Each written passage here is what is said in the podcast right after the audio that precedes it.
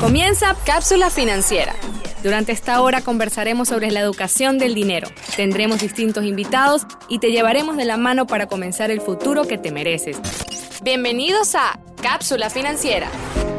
Muy buenos días, bienvenidos a Cápsula Financiera, el espacio donde aprenderán a manejar sus finanzas correctamente y se mantendrán al día con las noticias de economía del país y del mundo. Este programa es conducido por Rodolfo Hernández y Valeria Corrales bajo la producción y operación de Dariana Morales y JJ Cardona. Este programa fue posible gracias a Pioneer Mortgage Funding Orlando. Pueden contactarlos a través del 407 954 8825 o por las redes sociales arroba PMF Orlando y su página web orlandopmf.com. Es así, ya. Feliz Navidad, Rodolfo. Feliz Navidad, Valeria, y feliz Navidad para todos ustedes, familias, oyentes y amigos. Estamos muy emocionados acá. ¿Qué te trajo el Niño Jesús hoy en Navidad, Valeria? Me trajo este programa. Donde le vamos a regalar a los oyentes un tema sobre el metaverse el día de hoy. Es así, hoy estaremos hablando del metaverse, un tema súper, súper interesante. ¿Y cuál será nuestro invitado, Valeria? Nuestro invitado va a ser Ángel Méndez. Él es administrador comercial y especialista en marketing digital y conferencista. Antes de comenzar, quiero aclararles a todos que esto es un tema en desarrollo, debido a que es algo relativamente súper nuevo. A medida que vayamos recaudando más información, les estaremos actualizando más de este tema, ¿ok? Ángel, ¿nos escuchas? Sí, perfecto. Muy buenos días. Qué gusto, Rodolfo, compartir con ustedes hoy en la mañana. No, gracias a ti, Ángel, por tomarte el tiempo de estar aquí con nosotros este grandioso sábado y feliz Navidad para ti. Igual, igual, igual para ti y toda la audiencia que nos escucha hoy. Ángel, cuéntame primero que nada, ¿qué es el metaverse? Bueno, mira, el, el metaverse, el metaverso, como bien dijiste en español, realmente es un término que acuñó muy recientemente el presidente y el fundador de, Facebook, Zuckerberg, a mediados de octubre de este año, ¿no? Pero la verdad es que es un término que más que, si bien es novedoso en sí mismo por todo lo que estamos viendo ahorita y sobre todo cuando una compañía tan grande hace una reestructuración y empieza a hablar de este tema, pero es un tema que ya viene de unos 15 años atrás aproximadamente, Rodolfo, ¿sí? Ok. Y ya, que voy, voy puntualmente, ¿no? Lo que pasa es que ahorita están las condiciones dadas, ¿no? De alguna forma respecto al pasado. Y esas condiciones dadas vienen, vienen dadas básicamente por tres factores. Una, hay por supuesto mucho más penetración de banda, de banda ancha en general a nivel mundial y sobre todo de banda, banda ancha móvil, ¿no? O sea, Google reporta que ya prácticamente el 72% del tráfico a nivel general, a nivel mundial, viene por dispositivos móviles. Entonces, hay más Internet, más acceso a Internet y además el Internet lo tienes, como digo yo, lo tienes en el corazón, porque tienes el teléfono ahí en el bolsillo, del lado, del bolsillo, lo tienes en el pantalón, lo que sea. Eso por un lado. Y otro es la adopción de la tecnología. Entonces, en, la medida que las tecnologías se van adaptando mejor, los dispositivos son más potentes, este concepto del metaverso tiene mucho más relevancia. Entonces, ¿qué es exactamente el, el, metaverso? El metaverso forma parte de un gran concepto que se llama la, la web 3.0. Como, como muchos probablemente hayan escuchado, existe la 1.0, que básicamente es más para, más para finales de los años 90, y la Internet era sencillamente un texto o una imagen que estaba colocada, no había videos, no había interacción de usuarios, no había nada, y si tú tenías que cambiar algo ahí, bueno, el administrador del sitio tenía que volver a publicar el sitio en Internet. Entonces, esa es la primera web que era como unidireccional, ¿no? Yo colocaba un texto ahí, era algo más informativo y ya está. Como un boletín, como un bulletin board. Correcto, era básicamente un board tal cual como, como dice el compañero. Entonces, luego que viene, viene la 2.0 y la 2.0 no vino con Facebook, la, 2.0 vino con una red social que se llama 6 grados de separación, que es un concepto bastante interesante desde el punto de vista psicológico, ¿no? que se aplica además a los negocios. Los invito a que, a que busquen sobre la teoría de los 6 grados de separación, que además de un psicólogo de, los, de los años 60 simplemente no me falla, ¿no? Entonces, pero después vino todo el auge de las redes sociales y entonces hablamos de una red bidireccional. O sea, ya no es la página estática, ya no es el board, ya tú tienes interacción con los usuarios, empiezas a crear contenido, empiezan todas estas cosas, los muros de Facebook, empiezas Facebook, empiezas las redes sociales y esa es la 2.0. Y la 3.0 es un concepto que se empezó a hablar sobre un famoso podcaster aquí en Estados Unidos, se llama Jamin, y él empezó a hablar de esto hace 12 años. Y él decía, bueno, en algún momento vamos a pasar una red, digamos, mucho más estructurada con entornos virtuales sobre todo, y que va a permitir otras formas de interacción. Entonces, cuando tú te, para, para hacerlo, digamos, aterrizar al, al usuario de a pie, ¿no? Como nos gusta decir, cuando tú en tu carro vas viendo Google Maps, ¿sí?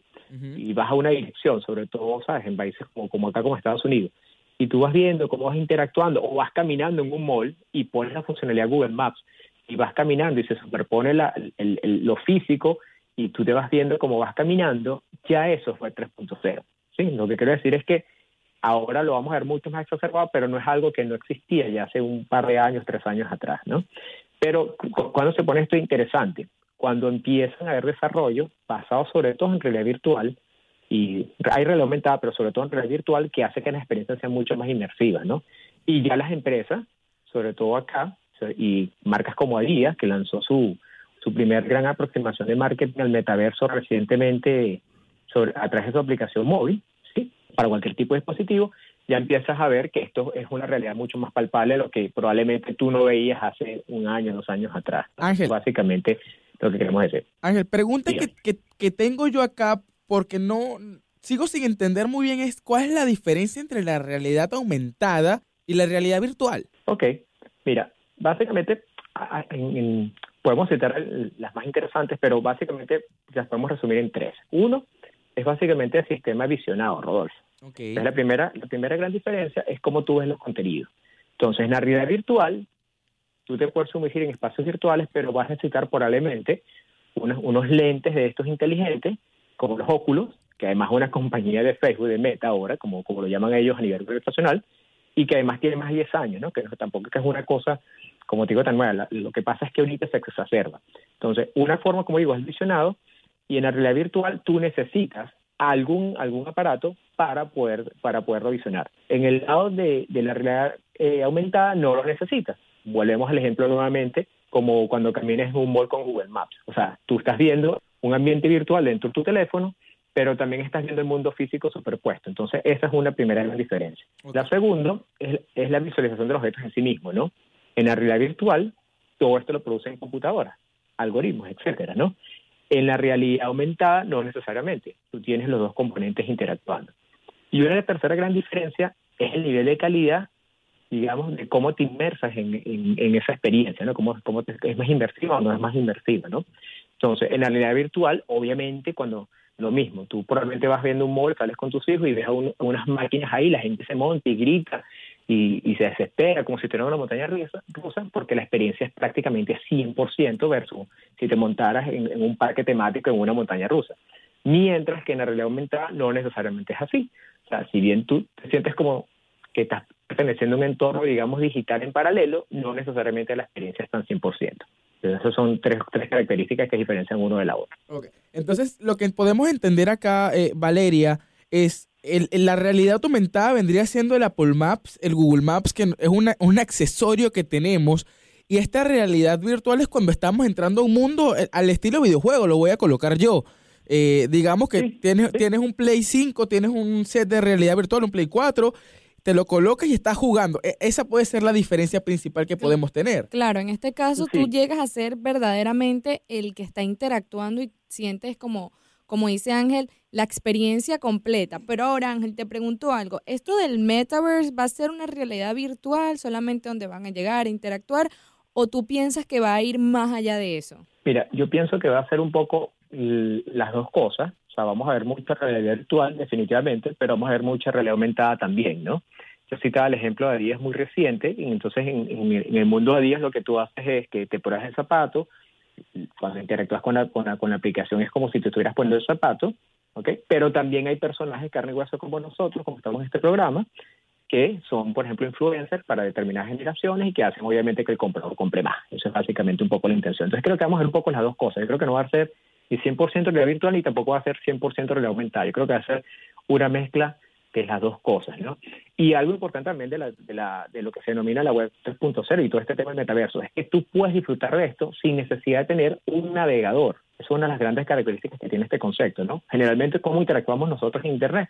Tenemos una computadora, esa computadora abre un navegador, un, browser, como se dice, ¿sí? Y empiezas a, interactuar. En, en, estos conceptos ya tú no necesitas necesariamente un navegador. O sea, una consola PlayStation 5 ¿sí? que permite conectarse a Internet, hacer una serie de cosas y no es un navegador en sí mismo. ¿Me explico? Entonces, lo, mismo, lo mismo cuando estás en una aplicación móvil directa, que no estás por un navegador de Google, sino que abres una, una aplicación que te permite hacer algún tipo de interacción. Eso no necesita un navegador en sí mismo, eso es una interacción propia de ese dispositivo. Entonces, eso es una gran diferencia que vamos a empezar a ver cada día más.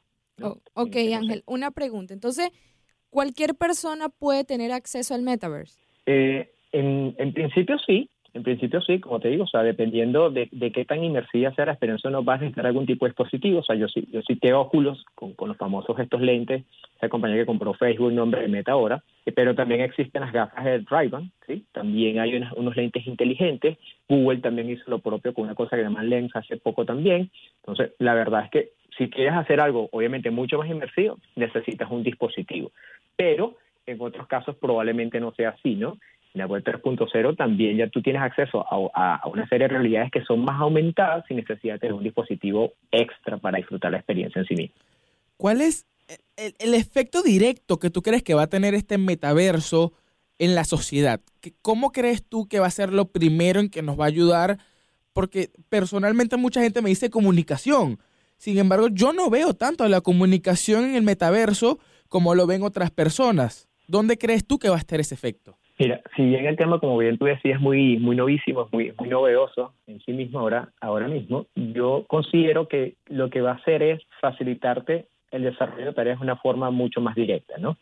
Eh, lo veo mucho por el lado de entretenimiento, mucho por el lado de interacción, ¿sí? Definitivamente entretenimiento, interacción, y brindándose como, digamos, experiencias diferentes a, a entornos, digamos, naturales. Por ejemplo, yo soy profesor, lo he sido durante muchos años ya yo estuve ingresando la semana pasada a un aula virtual donde Ángel, en vez de puede dar la clase, pero Ángel sale como una suerte holograma, como los muñequitos para los que somos los Sims, de Apple, ¿no? Ajá, entonces, y yo, ah, donde Ángel puede empezar como una clase en ese sentido, y bueno, probablemente dirás, bueno, ¿cuál es la diferencia de eso entre dar Ángel una clase por Zoom de manera digital? La verdad es que no hay grandes diferencias, pero si te pones en la tendencia, para el usuario, digamos que está más metido en estas tecnologías, puede ser un poco más novedoso, más cool, y se siente más identificado con los contenidos que una clase, digamos, normalita por, por Zoom, ¿no? No estoy diciendo que una cosa sea mala o no. Lo que estoy diciendo es que va a cambiar la forma de prestar las experiencias y eso hay que analizarlo de cerca. Por supuesto, todo esto lo van a buscar monetización, ¿no? Porque si no, no es negocio. Eh, eso, eso, eso hay que decirlo, digamos, de forma clara. Pero sobre todo para el lado de entretenimiento y para el lado de experiencias, inclusive de compra, yo creo que ahí hay un componente muy importante. ¿Y por qué, Rodolfo? Porque cuando uno ve, por ejemplo, estudios sobre hábitos y usos de Internet a nivel mundial, estoy hablando en general, cualquier mercado, no estoy hablando solamente de Estados Unidos, y te vas puntualmente a lo que tiene que ver con comercio electrónico, la principal barrera que te salen los estudios, y podemos citar cualquier estudio, pero en general, siempre en el top 3 te sale como principal barrera, no es ni el precio, ¿sí? Eh, bueno, dependiendo obviamente estamos en post-pandemia o no, pero generalmente no es el precio, ni es tampoco bueno el, envío, etcétera. Lo que generalmente sale primero es que la gente quiere tocar el producto. ¿sí? Entonces, el que todavía no se arrima hacia, hacia más de frente, hacia el comercio electrónico, mucho lo que tiene, por un lado, es que esa, esa sensación de tocar un teléfono, de tocar un zapato, a ver la camisa, etcétera, es lo que no te hace a veces tomar el switch de la decisión. Entonces, este entorno de 3.0 te va a ayudar radicalmente a eso. O sea, IKEA ya tenía, ya IKEA tiene una aplicación donde tú simulas cómo es el mueble, ¿sí? Ya, ya ahí es lo mismo con por otro zapato. Amazon tiene en diferentes productos la, posibilidad de que uses el teléfono y veas cómo se ve, qué sé yo, un, mueble también en tu, en tu sala.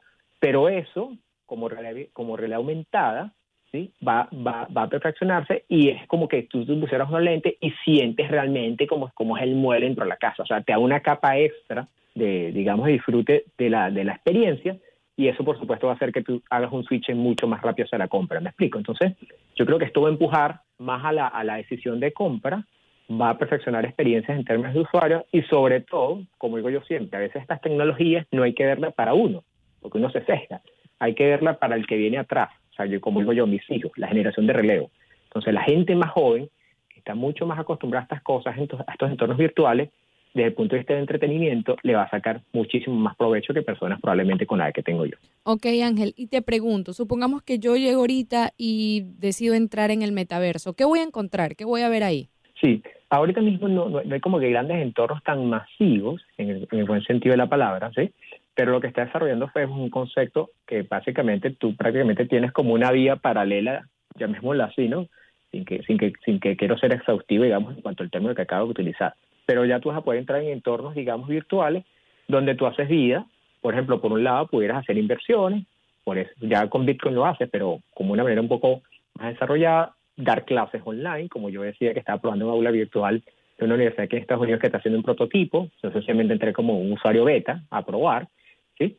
Y vas a poder, por ejemplo, a nivel de, zapatos, como digo, ya Díaz lo está haciendo, Nike ya está por lanzar su propia aplicación tipo Metaverse, así que esos entornos técnicamente es cuestión de ir, de ir viendo bien, según tus preferencias, qué tipo de producto o compañía representa esas cosas que a ti te gustan y empezar a ver qué están haciendo. La buena noticia es que como es algo tan novedoso, todo el mundo va a empezar a probar. Entonces, creo que estamos en el, en el, momento bueno y perfecto para ver qué nos ofrecen a nosotros las marcas, productos y servicios, ¿no?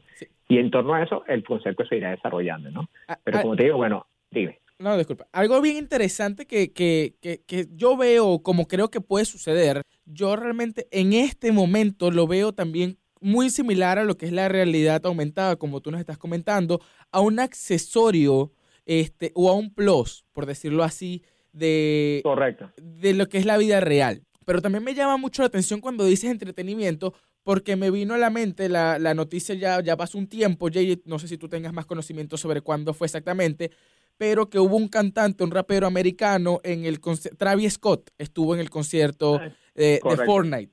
Muy similar, otra vez, este, eh, no todo el mundo tuvo la, la, eh, la, realidad virtual, no todo el mundo entró como tal al mundo del, del juego de Fortnite.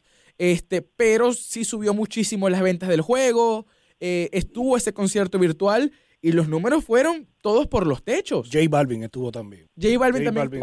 Ariana Grande también estuvo. Entonces, este, también se escucha mucho de que, ya está confirmado, si no me equivoco, de que van a haber múltiples artistas eh, importantes. El DJ Steve Aoki va a estar en un concierto que van a hacer de Navidad en el metaverso. Y es ahí donde yo creo que capaz se hace mucho más accesible, digamos, el mundo del entretenimiento para muchos países que puede ser que tú no puedes viajar eh, en este momento para un concierto, pues se te complica, ¿ok? Este, también se, se, te complica mucho que no están haciendo el concierto de tu país. Te voy a dar un ejemplo. Mi amiga de Brasil me dice que en Brasil no hay artistas americanos o artistas europeos que van para allá a hacer conciertos. No es lo regular, ¿ok? Para ellos se le va a hacer súper sencillo entrar en este mundo virtual probablemente e ir a atender el concierto. Ahora, ¿cómo crees tú que vaya esto, Valeria, con, la afección del concierto, con la realmente la emoción de estar ahí en persona? Bueno, eh, yo pienso que la, la, la, emoción de estar en persona no se va a comparar con una realidad virtual, sin embargo, yo lo veo más como un concepto de marketing. ¿Por qué? Porque es mucho más fácil llegarle a, a otro tipo de público y llegarle a una masa más grande a través del metaverso, por decirlo en este caso, que a un concierto normal. No sé, Ángel, ¿qué, qué nos puedes decir de esto? Mira, sin duda, este, y bueno, y obviamente por, por perfil, obviamente yo no soy un millennial, ¿no? y, ni siquiera mis chavos son millennials tampoco, ya hay una generación mucho más moderna que ellos, ¿no? Quiero decir algo rápido, si quieren estar como pendientes de estas cosas, y si tienen chamos entre, o hijos entre 10, 15 años, escuchen y observen, sin preguntar, escuchen, observen un poco las cosas donde ellos se meten, porque tal cual como tú dijiste lo de forma, Rodolfo, mi chamo vivió eso y él fue el que me dijo, papi, tengo que hacer esto, ah, yo me quedé con esto, no sé qué, para que él lo pueda disfrutar. Y él bailó y todo ahí en la sala y esto no es una cosa. Y, y Zuckerberg no está hablando de metaverso cuando se pasó. Entonces hay que estar como muy pendiente de las tendencias y a veces las tendencias las tenemos en la sala de la casa y no nos damos cuenta. Eso sencillamente es un comentario al mar.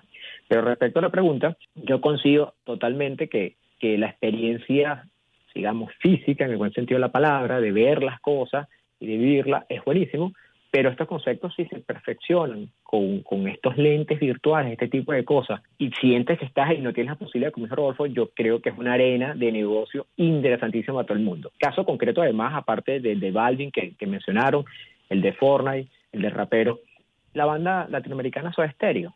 Cerati murió hace ya un tiempo, y ellos empezaron de gira justo antes del COVID. Pararon la gira y, y, el concierto de Soda Stereo, que esperamos que venga a Miami para irlo a ver, con el favor de Dios. En la pan canta Cerati y la gente técnica, la gente dice, bueno, si es verdad, no, no es que no es el Cerati que está en vivo, pero técnicamente la puesta en escena es tan buena que tú crees que, que el tipo está ahí. Y ese concepto lo desarrollaron estos músicos, y no porque me guste la banda, pero puedo decirles que el baterista de Soda Stereo es una persona que estuvo ligada a Apple en Latinoamérica como representante. Entonces es un chamo visionario, es una persona muy visionaria y lanzó ese, ese concepto de, concierto. Entonces, la persona está físicamente fallecida, pero montan un concierto con unas pantallas, con una manera y con una tecnología que tú sientes que la persona está ahí. Entonces, como les digo, estas cosas ya vienen pasando, lo que hay que estar un poquito más despierto y prestar un poco más de atención, ¿sí? Y, veremos que esto cada vez lo vamos a ver más, ¿no? Entonces, bueno, esencialmente adaptarse y por supuesto, bueno, los que estemos metidos en más en temas de negocios, bueno, cuál es la oportunidad ahí hacia los clientes y cuál es la oportunidad de capitalizar más mercado, básicamente. Este, bueno, yo personalmente creo que tienes muchísima razón, ¿ok? Eh, esto se ve bastante, bastante interesante. Ahora, un tema antes de irnos, porque ya, ya aquí Jay y Dariana nos están diciendo que solo nos quedan cinco minutos, es el real estate, los bienes raíces y el metaverse y el, y el metaverso. Entonces, ¿qué sabes tú de, de, de estos pixeles, de estos plots que están vendiendo, ok? Que estaban en 20 dólares, que casi nadie estaba muy encima de, de, estos terrenos y hoy están costando no menos de 8 mil a 16 mil dólares. Sí, este, a ver, con todo este tema del NFT, que el, NFT no es más que un token, digamos, virtual, por decirlo de alguna forma. Le creo que es más fácil explicárselo nuevamente, como, como digo yo, al usuario de a pie, como un vale digital.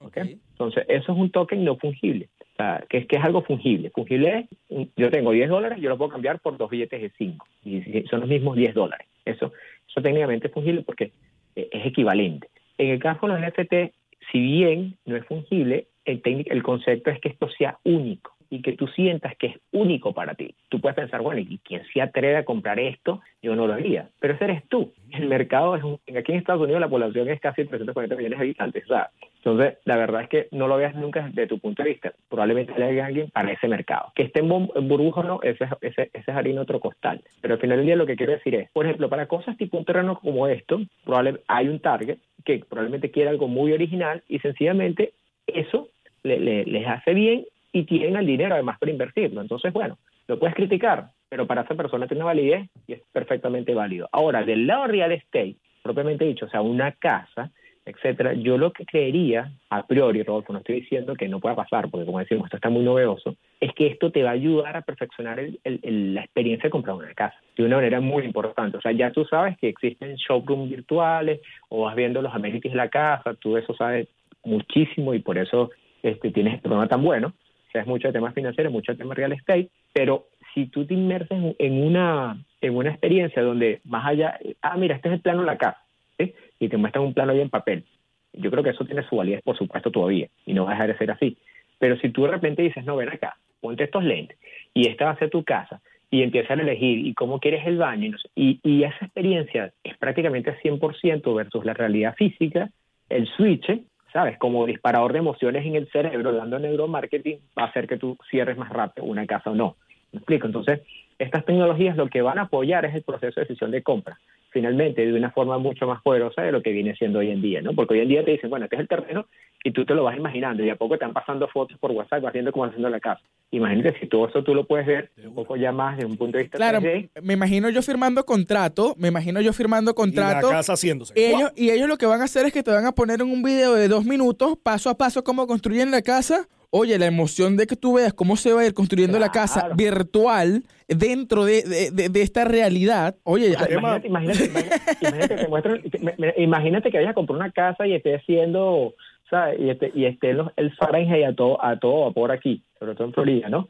Y de repente diga, oye, o sea, ponte esto, imagínate que estás entrando en la piscina, pero haz el ejercicio y te ponen la broma y tú estás sintiendo que estás entrando en la piscina, no sé qué. ¿Cómo, funciona tu cerebro? Entonces, lastimosamente, Ángel, nos tenemos que ir, pero te quiero dar muchas gracias por venir a estar acá por nosotros en Navidad. Te regreso para que compartas con tu hijo. Eh, ya saben, muchachos, estuvo con nosotros Ángel Méndez, especialista en marketing digital y conferencista. Lo pueden seguir a arroba Ángel Méndez M. Otra vez, arroba Ángel Méndez M. Muchísimas gracias Ángel y les quiero recordar que cualquier duda, cualquier pregunta que puedan tener, llamen ya al 407-954-8825 para responder todas sus dudas. Tienes preguntas del NFT, de hipotecas, de cómo va a ser todo este futuro en el metaverso, llámanos ya para responderlas en el próximo episodio. Muchísimas gracias por escucharnos y este programa fue posible gracias a Pioneer Mortgage Funding Orlando. Esperemos que hayas disfrutado de una linda Navidad en familia. En la conducción del programa Valeria Corrales y Rodolfo Hernández y en la producción y operación Dariana Morales y JJ Cardona. Gracias por sintonizarnos. Hasta el próximo sábado y feliz Navidad. Cápsula financiera. Una hora llena de valiosa información para construir el futuro que tú y tu familia se merecen. Te esperamos la próxima semana con lo último sobre y cómo manejarlo. Cápsula financiera